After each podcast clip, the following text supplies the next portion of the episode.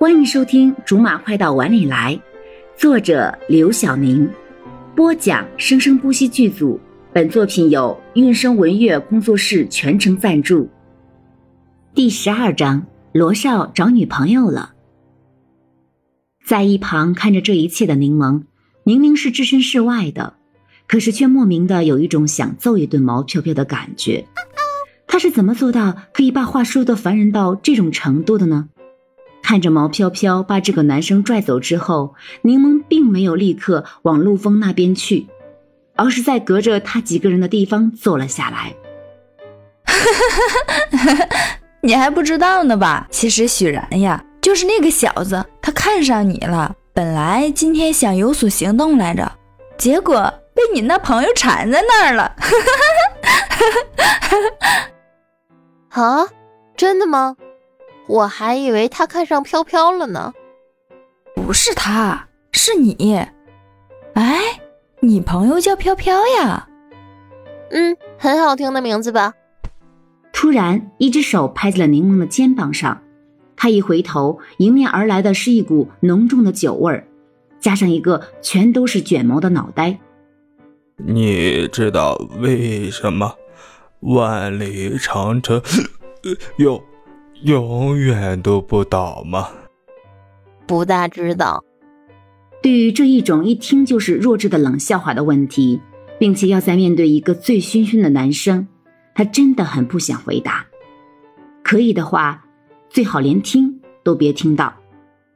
你不知道吧？因为是唱出来的。万里长城永不倒啊，永不倒。我告诉你，身为中国人，就是要有这种气节。这个男生在说话的时候，柠檬明显的感觉到他已经在发抖了。果然，幸亏没有回答，要不然还真对不起自己的智商。就在不知道怎么脱身的时候，来了个电话，救了柠檬一回。等等啊，我接个电话。这个男生旁边的人把他给架了过去，不好意思的笑了笑。你接，你接。喂，罗少，不愧是好朋友，不在现场都可以救我于水火呀。说什么呢？乱七八糟的，你的钱都在我这儿呢。唉。不会到现在都不知道你的钱包没有钱吧？啊，钱包？你等一下啊！怎么会这样？啊，想起来了，昨天晚上在罗少家，柠檬为了显示自己在他家住的很有底气，便跟罗少开玩笑似的，把钱包里的钱全部抽了出来，然后豪气的拍在了桌子上。你看。我就说姐有钱，姐真的有钱。我住你这儿吧，不是为了省钱，你懂吗？是为了你。为了我？当然了，这是为了让你在我心目中的形象更加高大，是个重有轻利的好人。这名号多响亮！哼，是吗？当然。如果你为了这点钱而敢身为你的好朋友的我走的话，我一准儿瞧不起你。柠檬回想着昨天晚上，然后狠狠的一拍脑袋，怎么忘记把钱收起来了？白天跟毛飘飘喝东西的时候，摸到裤子兜里面有点零钱，也没有意识到钱包里面的情况。你在哪里？我帮你把钱送过去。那好吧，我把地址用短信给你发过去。柠檬挂了电话之后，就开始低头发地址。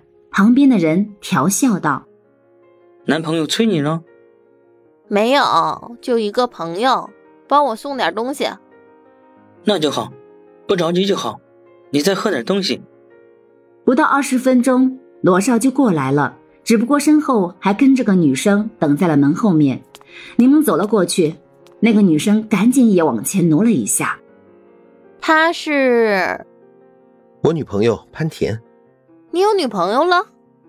你有女朋友，我怎么不知道？